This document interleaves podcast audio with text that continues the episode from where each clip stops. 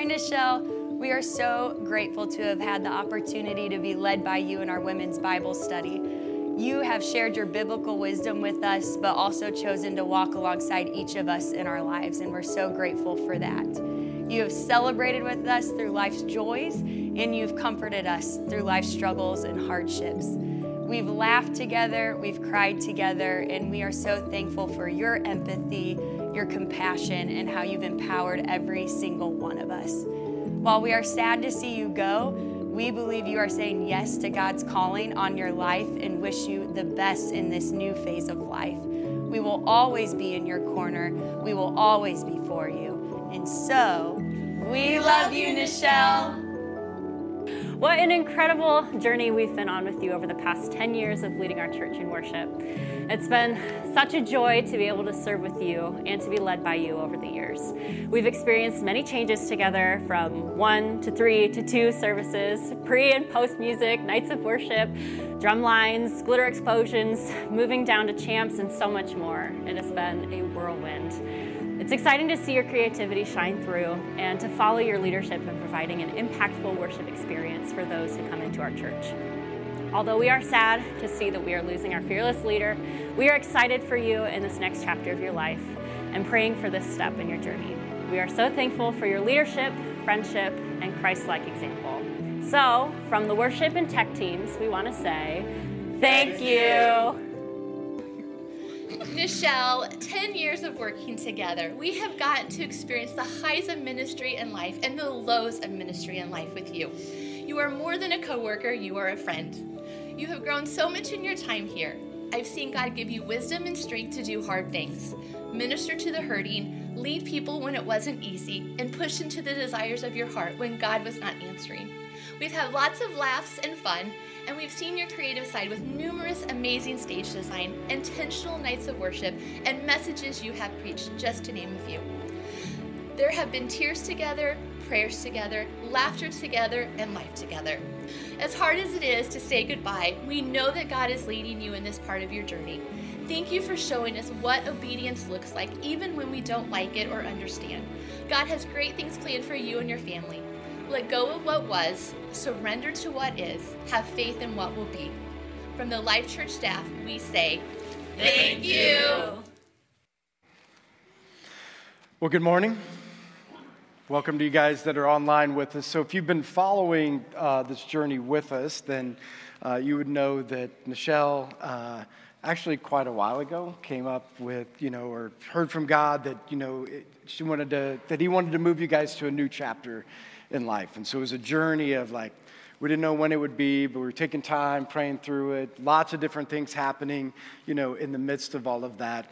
Um, but again, Nichelle coming to the place where, and Josh and the family saying, you know, we want to answer God's calling. And so clear back six months ago, yeah, yeah. So you would never think that today would come. You know what I mean? That's the that's the thing is, is that when you do ministry with people over the past 10 years, you know, that's been uh, special, you know, to, to say the least. And so, Nichelle, before I get into that, so this is Nichelle's last Sunday, you know, with us. So, because I know I'm going to get talking and forget all of that part of it. But it's an opportunity for you guys to uh, say goodbye to Josh and Nichelle, to be able to thank them for, you know, what they've done, uh, to you know, give them encouragement for the next chapter of life. But I just want to say, obviously, I'm not the video guy. I would rather just say it like this. But one of the things that's been special to me about ministry forever is to, um, you always have, when you first meet somebody, you always have this dream of what it'll be like, you know. And so I can remember the first time that, you know, we were together and we're talking about like, want to be cool when? and want to be cool when, you know, like when you read these journeys, you know, or reach these milestones and want to be neat to see, you know, when you do have kids and your kids grow up in the church, you know, you have these hopes and dreams that one of the things that I've learned in life is sometimes those destinations never completely come true, you know, and so um, that's part of the sadness, you know, for me is to be able to not watch all of those things happen. But one thing that I have learned in my life is, is that, but the journey can be beautiful. And so the journey over the past 10 years of um, watching you from where you were, you know, coming out of college and excited about, you know, what God's doing and what the university taught you, but then getting into ministry and saying, wow, it's, it's a little bit different and it's a little bit challenging. But I just want to say to you, Nichelle, the thing that I'm the most proud about is through those times you kept fighting for what was most important. Because, you know, we have lots of great discussions and lots of fun over the past 10 years and lots of, you know, back and forth about, you know, what's going on and what's happening. But most of all, you were like, I'm going to fight for what's most important. And that is Jesus Christ and his calling on your life, Jesus Christ and his calling in the lives of people. And again, being in relationships. And you see that. Like the fruit of your labor over the past 10 years have been the relationships that you're in with people. And for us personally, you know, for our family, you know, um, yeah, there was, yeah, lots of uh, special memories and special times and things we'll never forget. But most of all, this is what we know as a family and is what we know from your God has a new story, you know. And so, as much as we like to write our own and to keep it the way that we want it to be, God has a new story. And that's what we want to pray over you guys, you know, because this is a, another step into the unknown and another place where you just don't know where God is taking you. And so we as a church, as a leadership, you know, not only want to say thank you, but we're excited about what God's doing, you know, because it's not over, you know, and God still has a plan. And because of your obedience, you know, I think He's going to use you guys in amazing ways. So I want to pray over you. So, Heavenly Father, we uh, for sure, Lord, are just so thankful for. Uh, Nichelle's life, her leadership, her family, everything that has made it possible over the past 10 years to make an enormous impact, uh, not only in my own life, but in this church and into the lives of people outside of this church. So, Lord, we pray inside of this new chapter of a lot of unknowns, a lot of scary steps, ends to things that were incredible, but Lord, praying for things that could even be better. Lord. And so that's what we pray into Nichelle's future and the things that she has going on in her life. We pray uh, that she will have courage and strength through those times, Lord, and that you will reveal to her uh, through what only you can do and through your wisdom what's in the future, and Lord, how you're going to use her. Lord, we love Nichelle. We love Josh and their family, Lord, and we just pray that you continue to use them in amazing ways. Lord, we love you. In your name we pray. Amen. Amen.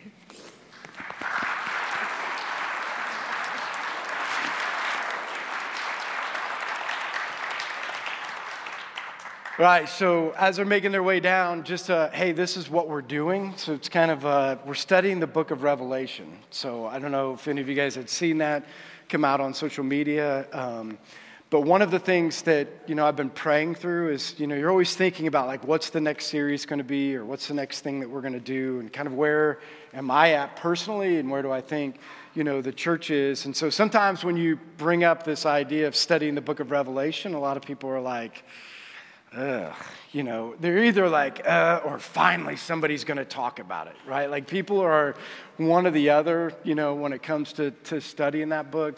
But for me personally, it was this whole feeling like over the past year, you know, a lot of things have happened, right? And, and I kept coming back to this same thing like a lot of oppressive things have happened. Like you just feel oppressed, whether it was through, you know, COVID, whether it's through people's response to COVID, whether it's through the loss of people, whether it was through restrictions. There was just a lot of oppression, and at times the, the oppression felt bigger than God was. Like you can say, you know, we always know that God's bigger, but sometimes oppression, when it's in your life, feels bigger than what God is.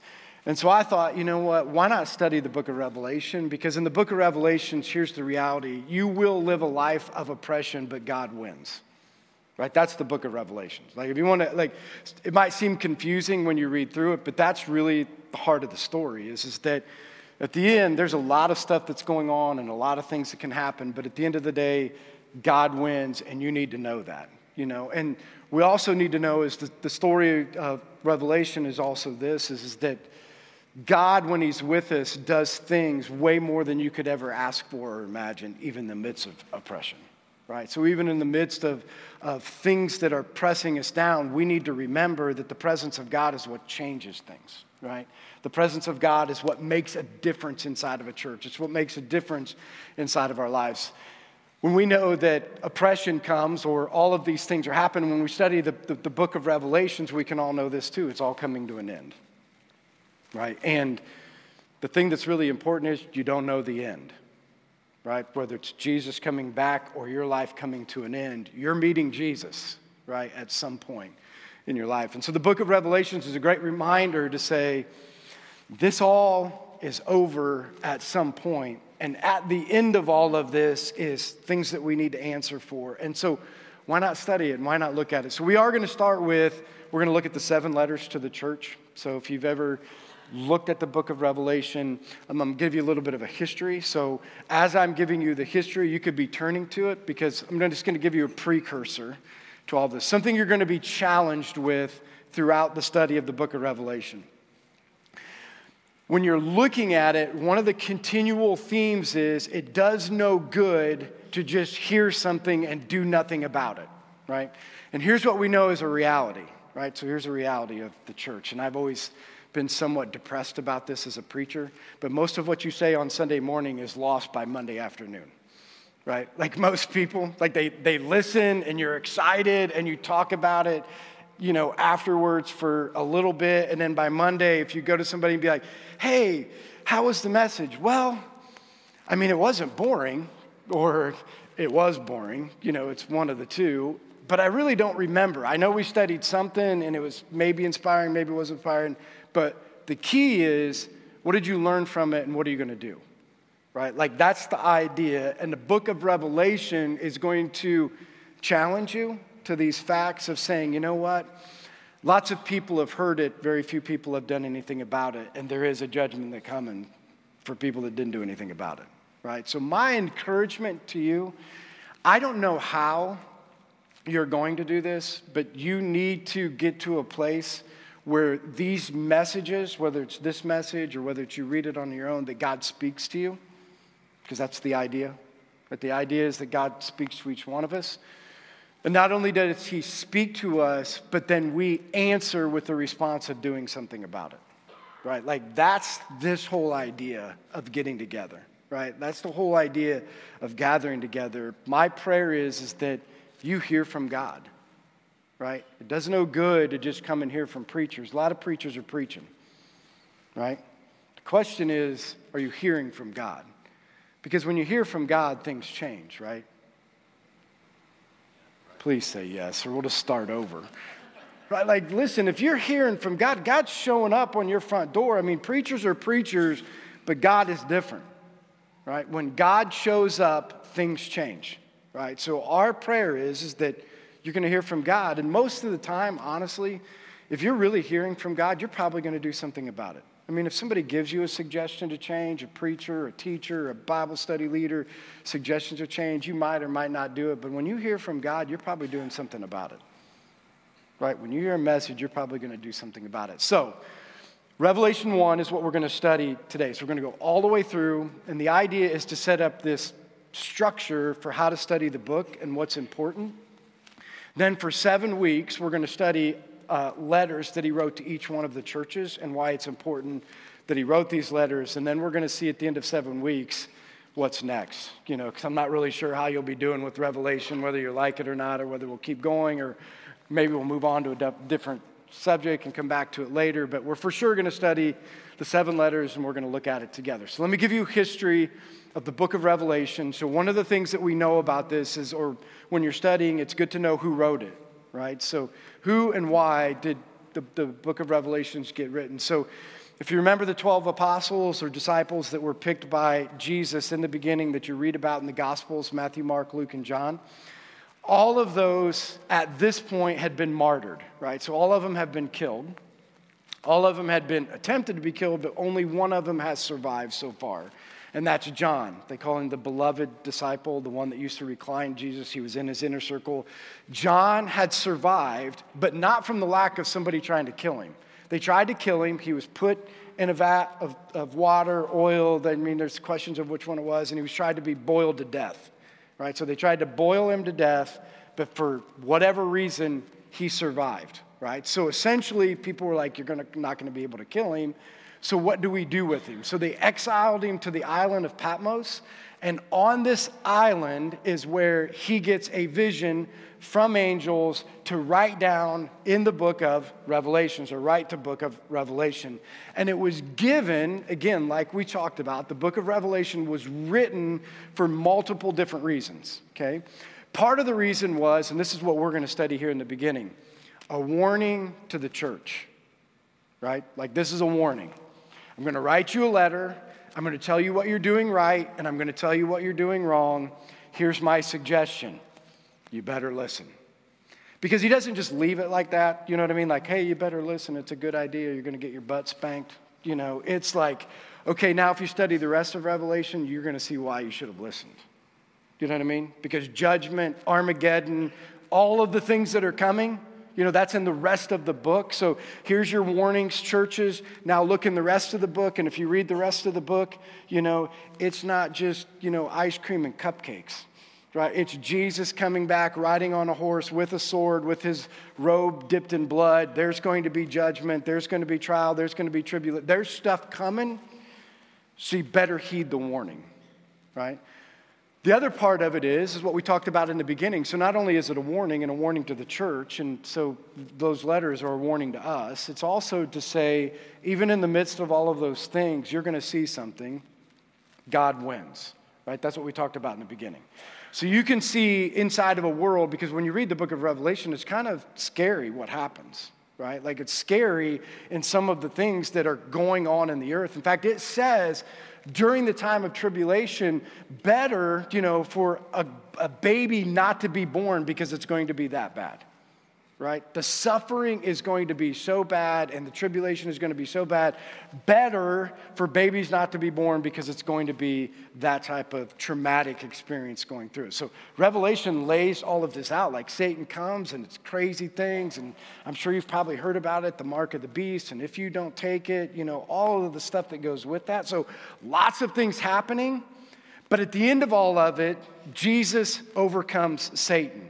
And so that's for you today. And I hope you're excited about that. Because in the book of Revelation, it's talking about future things that are come, and Jesus is going to win, but Jesus wins today too. So you're in some situations today where you're saying, you know what? I don't know. It feels like Satan's winning in my life. Anybody? Right? At times in your life where you're saying, you know what? It feels like Satan's winning in my marriage. It feels like Satan's winning with my kids. It feels like Satan's winning in my relationships. It feels like Satan's winning around me. And the book of Revelations to say he not only wins at the end, but he wins today. Right? So make sure that you take heart in all of those things. And he also gives us this. He's coming back, and in the end, there is a new heaven and a new earth where we will reign with, for him and with him forever. Right? And so, for all of the sin and all the trials and all the tribulations and much suffering that you're going through here and what this earth will go through, it all comes to an end. And someday, because of your faith in Jesus Christ and because of the blood of Jesus Christ covering your sins, past, present, and future, you will reign with him forever. And all those pains will go away and all of the sickness will go away and you'll be reunited with again with the people that you love and you're going to you know you can celebrate together. All of the pains of the world will go away. So that's the framework. John wrote it. That's the reason he wrote it. Now the question just is what does it mean to you? And what does it mean to me? And why should you read it right? So as we go into this, I'm going to break that down and, and hopefully we can walk away from today with a framework or a structure so that when we get into like, here are the warnings to the church, we can read it in a way that said, okay, this makes sense. This is how I should be listening. And so I'm just praying, regardless of what your history is, with the book of Revelation or what you've had in the past, you just open your heart because I think God wants to do some pretty special things, you know, through this series and through this message. I'm praying that it'll open your heart to what He needs to speak into your life and that it won't just fall there and fall off, but it'll go deep inside of you and it'll change some things. So this is Revelation 1, and we'll start at the beginning in verse 1. It says, The revelation from Jesus Christ, which God gave him to show his servants what must soon take place. He made it known by sending his angel to his servant John, who testifies to everything he saw, that is, the word of God and the testimony of Jesus Christ. He starts with Blessed is the one who reads aloud the words of this prophecy, and blessed are those who hear it and take to heart what is written in it. Why? Because the time is near. So he starts right from the beginning and he said, There's going to be a blessing. And so I want to make sure that I frame this right because I'm going to keep talking about this over and over again. Is we have to remember God is either with you and in you or he's not. He's either on your side or he's not right? And so he very specifically says to you and to me, blessed, right? So that means a blessing will be on you. You will have something different as a gift from God if you do something, right? That's the whole idea behind a blessing. Does that make sense? Right? You're going to get something different than what you have today. If you do these things, these blessings will fall upon you right? So he says in there, Blessed is the one who reads the word, right?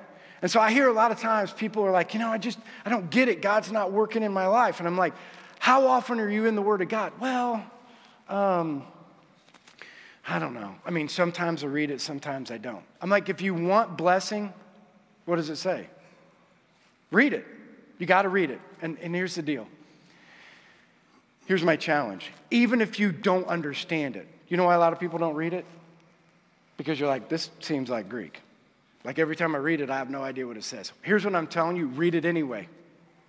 Because here's what I'm saying if you will be obedient enough to read it, then God will bless you by revealing what you need from it. You might read it 10 different times and be like, another day of reading it, and that made no sense, and another day of reading it, and it didn't make any sense. But you have to understand this obedience brings blessing. Right? So if you've tried to read it in the past and you got in and you're like, it doesn't make any sense, keep reading it anyway. Because I guarantee you, he says, blessed is the one that will read the word, right? And he says, Blessed is the one who's going to hear it, right? So, what does hearing the word mean? Okay, so I'll just give you an example. So, blessed is the one who reads it, and then hearing the word means is that you're going to look at it in a way that says, What does it need to say to me? Right? That's hearing the word. It's saying, I've read this piece of scripture, now what does it need to say to me? Right? So, whether it's you reading your own Bible and saying, Okay, I've read this section, God, what are you trying to say to me? And I've heard this from people God never speaks to me. Okay? Keep reading and keep asking. He will. I'm just telling you. God wants to speak to his people, right? You will hear if you are listening, and it's not going to happen all of the time. Like every time you read it, it's not going to be like, wow, this revelation, God spoke to me in amazing ways. But over time, if you're obedient enough to read it, and then hear it God, what is it saying to me? God's going to start revealing himself. And this is the other key blessed is the person who not only reads and hears, but does. You want to know the missing link inside of Christianity today? Very few people doing what the Word of God says. I mean, let's be honest. How many people are reading the Word of God, listening to what He says, and then saying, you know what? I got to go out and do it? And you know why it's missing? Because we live in a world where you don't want it to cost you anything. And I'm saying it for myself, right? I mean, the reason we don't heed the word of God is because it costs you something, right? Every time you listen to God, it strips you from what you love most, which is you. Whether you like that or not, it's absolutely true. Every time you read the word of God, it strips us from selfishness, and we're naturally selfish people right? And so every time we read it and hear it, you know what he's saying? Little less of you, little more of me, less of you, more of me. Now, let's be honest. How easy is that? It's not easy. Like, very few people are sitting there like, I love to be stripped of all of myself. I love not thinking about me at all. I love that it's all about other people, right? Because you live in a world that says it's all about you. You live in a world where people are praising, like, oh, it's so much about you, and I want you to get what you want, and you desire, and you need. And Jesus is like, no, it's about me, Jesus. And when it's about Jesus, it's about other people, right? So it strips away those things. So he says, blessed. And I just don't want you to miss that because I think sometimes we forget that he wants to bless you, but he's not blessing you without obedience. right? You can't just sit there and say, God, let the blessings of God fall on your life and on your church, but you don't want to do anything about it. Like you don't want to be obedient to anything that it says. Blessing comes from obedience. Read, hear, and do. That's what he says. And you know why? This is the blessing part, but you know what the warning is? Because he's coming back. And you know what? Why it's a warning? And I'm going to frame this in the best way possible, and you probably don't want to hear it, but I'm going to say it anyway. If you're not reading, and if you're not hearing, and if you're not doing, when judgment comes in your life, I think you'll be surprised which side you end up on.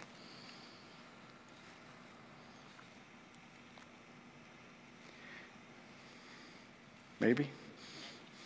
Right? I mean, if you're a Christian person, why wouldn't you be reading? Why wouldn't you be hearing? And why wouldn't you be doing? Why would you be proclaiming Jesus Christ is my king, but I don't care anything what he has to say? Let's be fair, right? I don't care what he has to say. I don't want to listen to anything he says, and I'm for sure not doing anything, right? And he's just saying that time's coming where you're going to have to answer for that attitude. And I'm just saying, I don't know your heart right? And I don't know where people are at. I'm just trying to be honest with the fact if somebody's your king, you're for sure wanting to know what he has to say.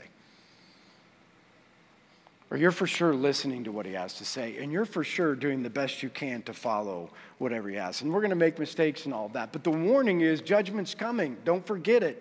You know, and he says the time is near.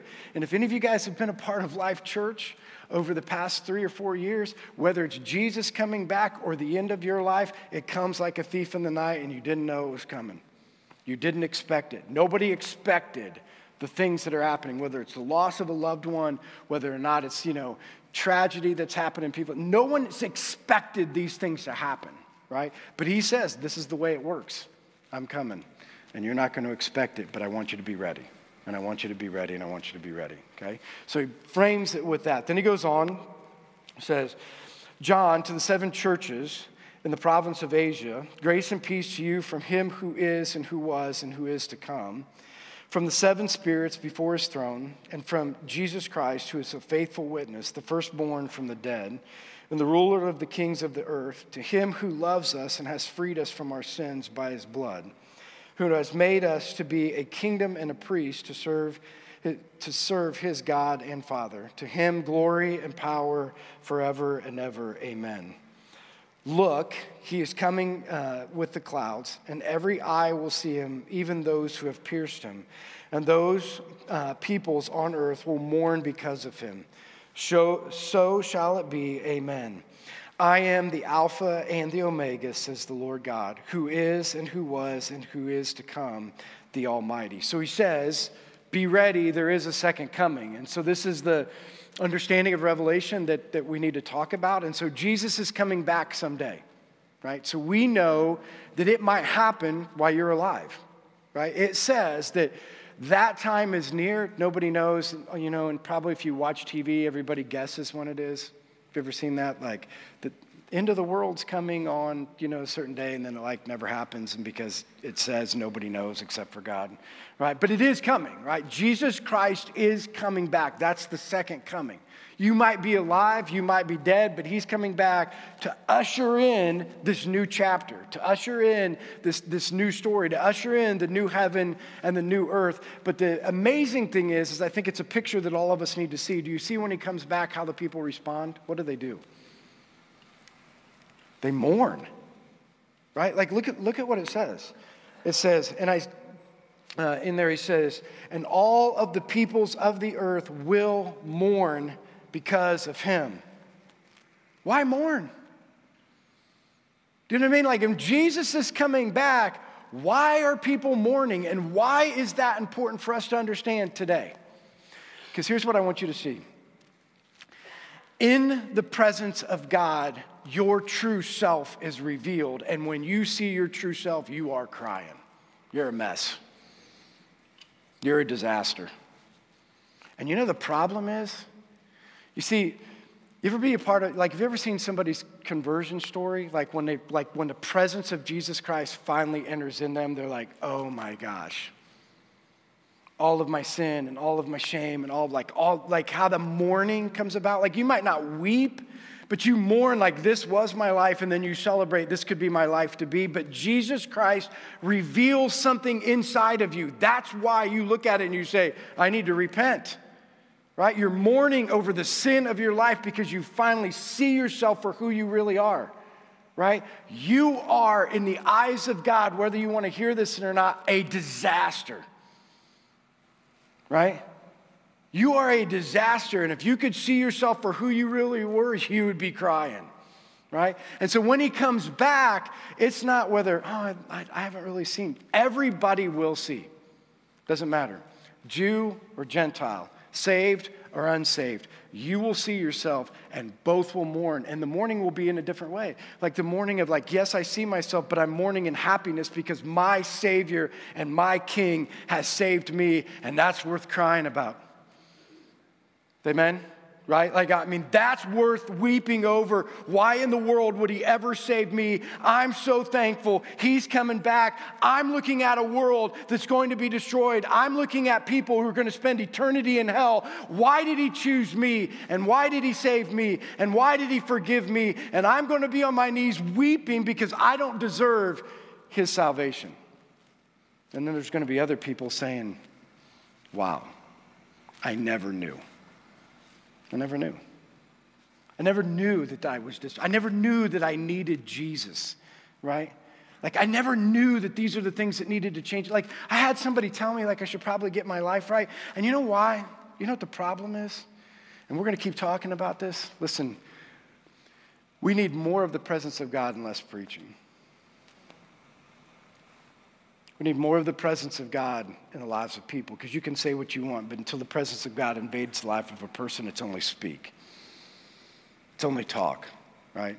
It's the presence of God that can reveal sin like no other people. Like we spend way too much time, you're sinning, you're sin, and this is sin, which is fine. Like we can talk about all those things, but how much time do we talk about, like, God, I want you to invade this presence, this place, that person?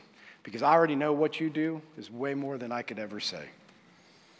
And the way that you can reveal things. So he says, like, there's going to be mourning inside of that because each one of us are going to be looking at it a different way in the second coming, right? That makes all of us recognize that he's coming back in his presence, ushers in a response, and the mourning's going to look at different in each one of the ways. And he's just saying, like, and here's this, I guess, what I'll say to you today.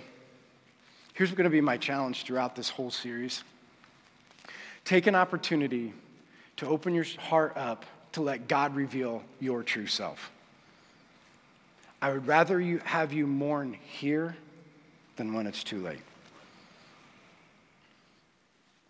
And I don't care what anybody said. Forget what everybody else has said about you, whether they've encouraged you or whether they've tore you down. Forget all of those things. Let your heart be revealed in the way God sees you right? And let His presence do what nobody else can do in your life so that when the second coming comes back, it's not too late, right? That when Jesus comes back and you're on this other side mourning, like, crap, I missed it, right? How about now let His presence, let, before the second coming, how about let Him come right now? Right? How about let him come into your life and your church and your home today and let him reveal what needs to be revealed, right? And let, let, let's look at what needs to be revealed and let's do something about it. So he talks about second coming, that they're all mourning. Then he goes on and he says this I, John, your brother and companion, and the suffering and kingdom and patient endurance that are ours in Jesus, was on the island of Patmos because of the word of God and the testimony of Jesus. On the Lord's day, I was in the Spirit, and I heard behind me a loud voice like a trumpet, which said, Write on a scroll, uh, on a scroll what you see and send it to the seven churches to Ephesus, Smyrna, Pergamum, Thyatira, Sardis, Philadelphia, and Laodicea. I turned around to see the voice that was speaking to me, and when I turned, I saw seven golden lampstands, and among the lampstands was someone like the Son of Man. So, Again, imagery that I want you to see. So when he says at the end, he says, I turned around to see the voice that was speaking to me, and I turned and I saw the seven golden lampstands. You know, and right before that, he's talking about writing the letters to the church. So, in this, he emphasizes this idea that God values the gathering of the local church. You see, see in the beginning where he says, I'm writing a letter to these seven churches. You know, because I think we live in a culture today where people have been like, well, the church is okay, but it's just okay because the church is really out in the world and it doesn't really matter if I come or I don't come. Do you think that's a part of what's happening today? You probably don't because you're here. right? So you're not going to say yes because you're here. But I'm just telling you, we're living in a culture that has taken away the value of gathering together as a local church and what it really means. And so he says, I see these seven golden lampstands, which represents the church. And so why does he talk about them as golden lampstands? That's one of the things you're going to recognize in Revelation is he uses imagery for purpose. So the reason they're golden lampstands is gold was meant to be the, or is the most precious metal at that time right? And so he's saying, you know what's precious to me? The church. And you know why it's so precious to me? Because they are a lampstand into a dark world. The gathering of the local church together is so precious to me. And you know why it's precious to me? Because they're bringing light into a dark world. And only the gathering of God's people, and, and then what he says after that. So not only are they lampstands, and not only did I think that they're precious, you knew who was among them? Do you see what it says? And it says, And when I turned and saw the seven golden lampstands, and among the lampstands were like the Son of Man. When people are gathered together in the name of God, who is with them? Jesus. I've said this a thousand times, and I'm going to say it again, and I'm going to say it over and over and over and over again. The most important thing to me at Life Church is Jesus because he's the only thing that can change things. I've just said this. Listen, and I'm, i want to say this again as nice as I can. But here's, here's my view, right? Doesn't matter who your preacher is, doesn't matter how your worship team is, doesn't matter what your building is. If God's not there, lives aren't going to be changed, period. You can gather together with lots of people and you can go through the religious motions, and preachers can get up and they can go through things, and you can do this for year after year after year, and nothing's going to change because it's not about the preacher and it's not about the worship and it's not about the, it's about the obedience of the church welcoming in the presence of the holy spirit and welcoming in jesus because he is the absolute only thing that can change things that's it and that's why I always tell people, you know what I love about Life Church is people walk in here. It's not about preaching, and it's not about teaching, and it's not about worship. People walk in, they're like, something's different. Yes, something's different. Like I walked in here and something's You know what's different? Everybody has a preacher and everybody has a worship team and everybody has seats. You know what's different? I'm just telling you, he's among some of the churches and not among others. And this isn't a like propping up life church. I'm just telling you the reality is people are going to churches today, going through religious activity, and he's not there. And they're like, well, but I got to stay and I got to say, if he ain't there, I ain't staying. I want to go where Jesus is. You know why? Because Jesus is the only thing that can change things. I don't care what the preacher says or does, or I don't care what the worship team does or it is or what it is. I want to go somewhere where the presence of the Holy Spirit and the power of Jesus Christ in a room, in a room, because of when you walk in, it's going to do something to your heart that no preacher could ever do. Right? No preacher could ever get it done. That's what we're praying for. Just hear me. Listen. And the reason I want you to hear that and understand that because you've been trying to fix your marriage, you've been trying to fix your relationship, you've been trying to fix your kids, you've been trying to fix, you know what I mean? The only thing that fixes it, you know what fixes it? The only thing that fixes your broken heart, it's not all the books you're reading, which are good. It's not all the podcasts you listen to, but they're good. It's not all the things that you're a part of, but it's good. You know what's going to fix a broken heart? You know what's going to fix a broken marriage? You know what's going to fix broken relationships? Jesus. Jesus. Like you can follow all the self help books you want in the world and you can read all the best books in the world, but what you need is Jesus. What you should be praying for is the presence of Jesus. What you should be yearning for and on your knees for is that His presence would be in your marriage, in your relationships, in your church, because nothing else matters, right? Because nothing else changes anything. like the presence and the power of the Holy Spirit. And that's what he's saying. Like, listen, Jesus does things or empowers his church to do things that only he can do in the church, right? So, how does he then? So, if he's among it, how does he then instruct or use or, or go through or work through the church? That's what we're going to study next, just real quick. So he goes on and he says, dressed in a robe, reaching down to his feet with a golden sash around his chest. So, this, again, some imagery. Jesus intercedes on behalf of the church. So, this is going to be real quick because I'm running out of time already. But back where the high priest, if you look at the Old Testament, if you go back to the high priest, the high priest was, was the person who interceded on behalf of the people. Right? So if you wanted your sin to be forgiven, you went to the high priest. You told your high priest, This is my sin. The high priest went into the Holy of Holies, presented your sin to God. God forgave your sin. Right? Once Jesus Christ came back, the veil was torn, and so now we have direct access to God. But also, we know this through Scripture that Jesus Christ intercedes on your behalf when you don't know what to pray, when you don't know what to say, when you don't know how to go to God. He intercedes as your high priest. Does that make sense? That's why it says he's dressed in a robe, reaching down to his feet with a golden sash around his. It's an imagery of a high priest saying, you know what he does for the church? He goes on behalf of the church and intercedes on behalf of the church and said, This is a church that wants my presence, God. This is a church that's obedient. This is a church that does. This is a church that's praying to. And they offer these prayers up, and God's saying, I want to be a part of that. I want to bless it.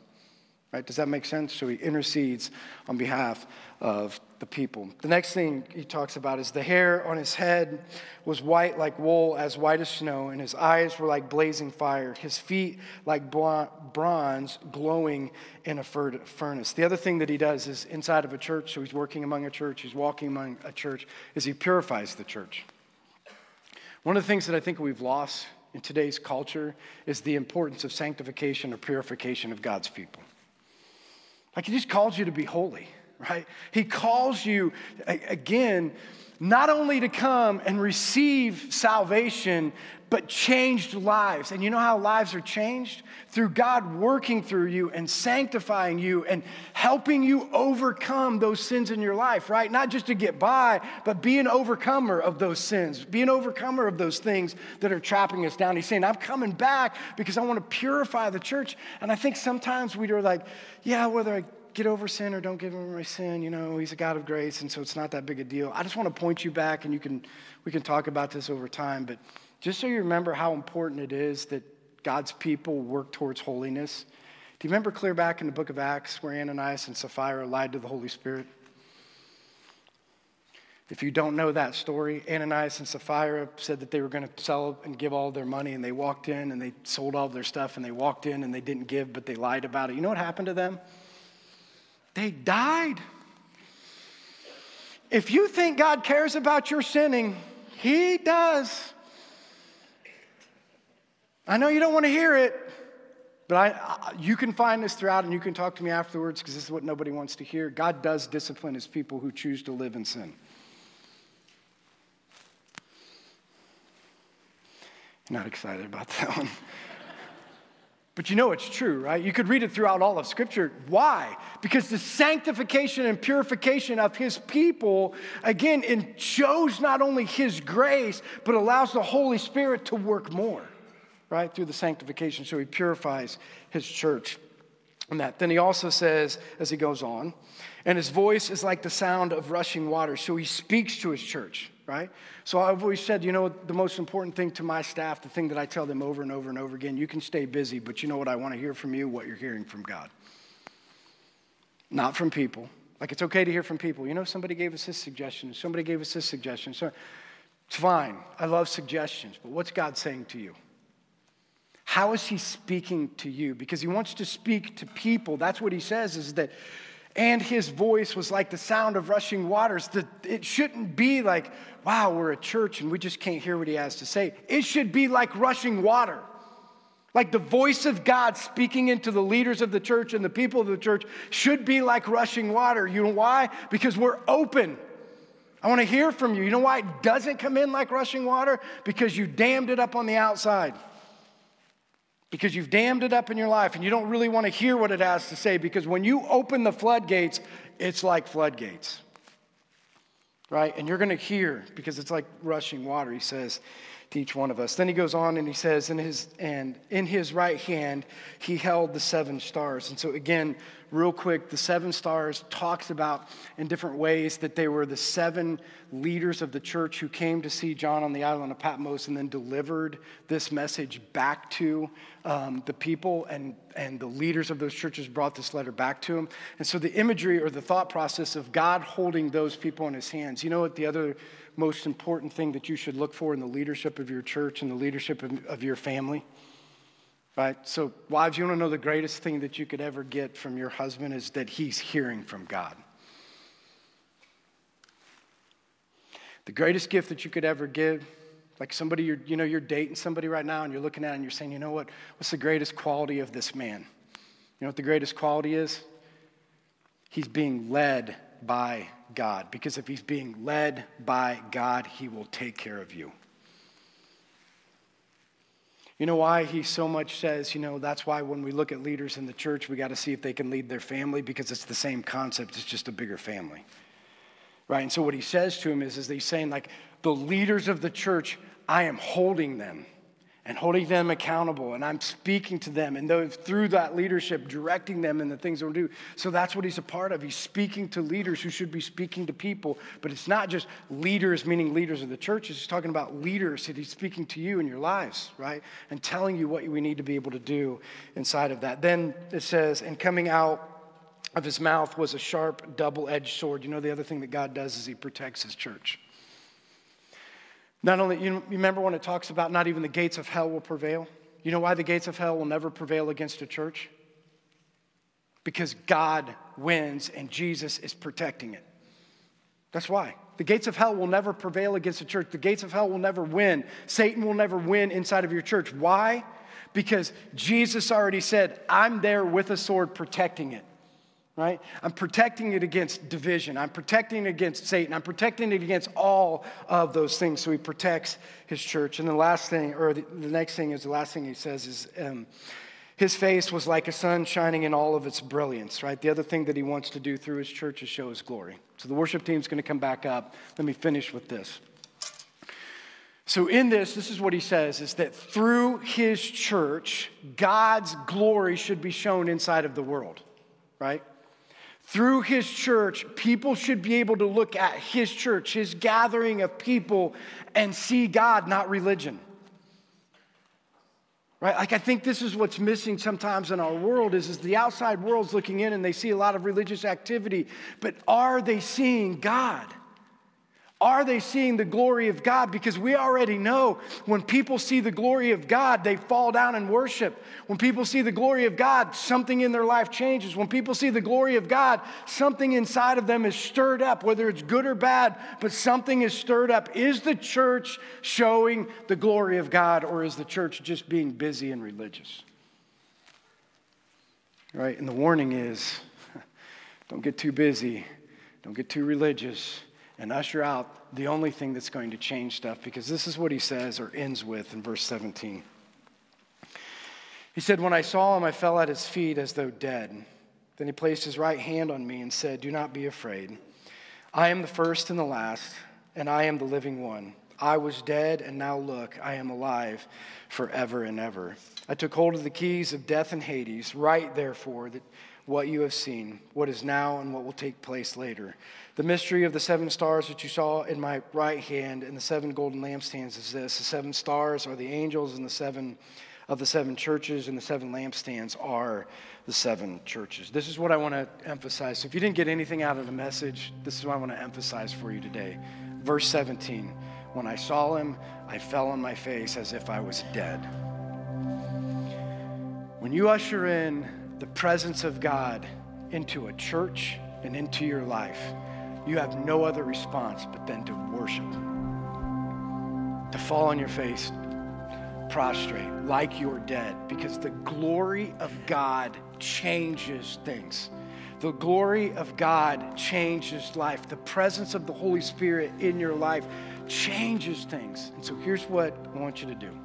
So we're going to study for the next seven weeks. We're going to look at these seven letters. But here's what I want to challenge you with. And you don't have to do this, but this is a challenge that I'm going to take on maybe a challenge that you can take on too. So from now until Easter, okay, I want you to pick something or maybe multiple things that you're going to fast. Okay? So whether that's food, whether that's pop, whether that's TV, whether that's internet, whether that it has to be something that when you don't have it, you're like, ugh.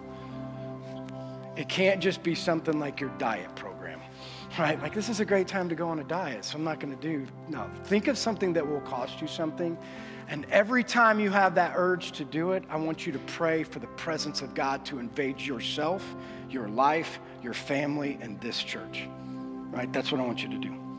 And every time that comes up, because here's what I know if you pray for the presence of God, revival is gonna happen in your marriage, in your lives, in your kids, in your school system, in this church. If we do that and collectively together pray for the presence of God to change things, He's changing things. Right? And so, out whatever the amount of time is from now until Easter, and then we'll break that fast on Easter. And again, you can do multiple things, you know, throughout that time. But as soon as it comes up, this is what I want you to do. God, I want your presence in my family, in my church, in my kids. Whatever it is that's broken and needs the presence of God, usher in the presence of God through prayer. Will you stand so I can pray for you? Suddenly, Father, we come to you, Lord, knowing that in studying of the, the, the book of Revelation, you give us a, a warning and, and a blessing. Lord, you said that if we read, listen, and hear, that you're going to bless us. And so, Lord, that's what we're praying. Lord, we're praying blessing over this church, blessing over the people inside of this church. And Lord, you said to us, listen, in the midst of that, you are among us, right? And there's nothing more important than that. So, Lord, we will continue over these next 70 days, however long leading up till Easter, to create this atmosphere, atmosphere and this obedience, Lord, where nothing could be more important than you showing up in whatever areas of our life where we need you. We've tried to fix it on our own and it never gets fixed. We tried to do it on our own. We tried to, to, to mend it all together, but I can't mend it together. Lord, today, will your presence invade those places in our lives? Will you continue to invade this church where your presence changes things? Lord, we love you. In your name we pray. Amen.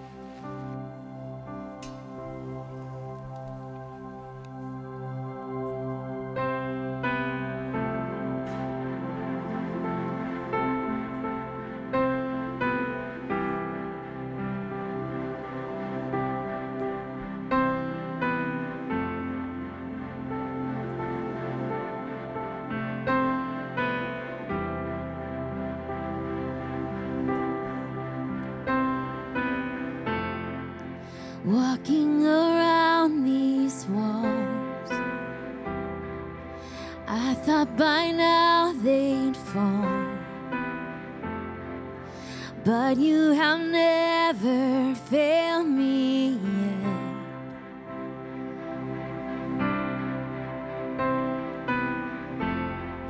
And waiting for change to come knowing the battle's won. For you have never failed me yet.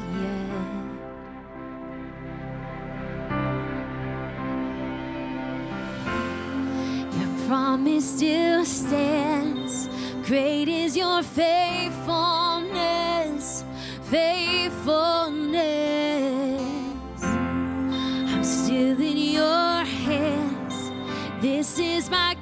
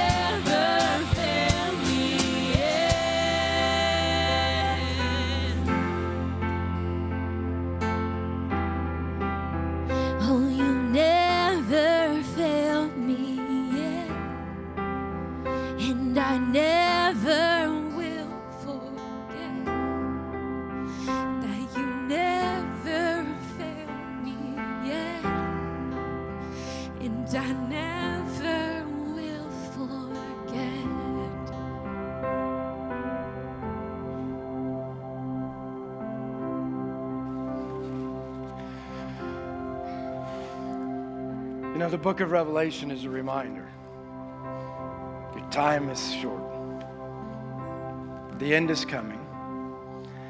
And this is how it is for me. I want to be a part of a place, and I want my life to be a part of something that sees a God move mountains. Like, I don't want to just exist.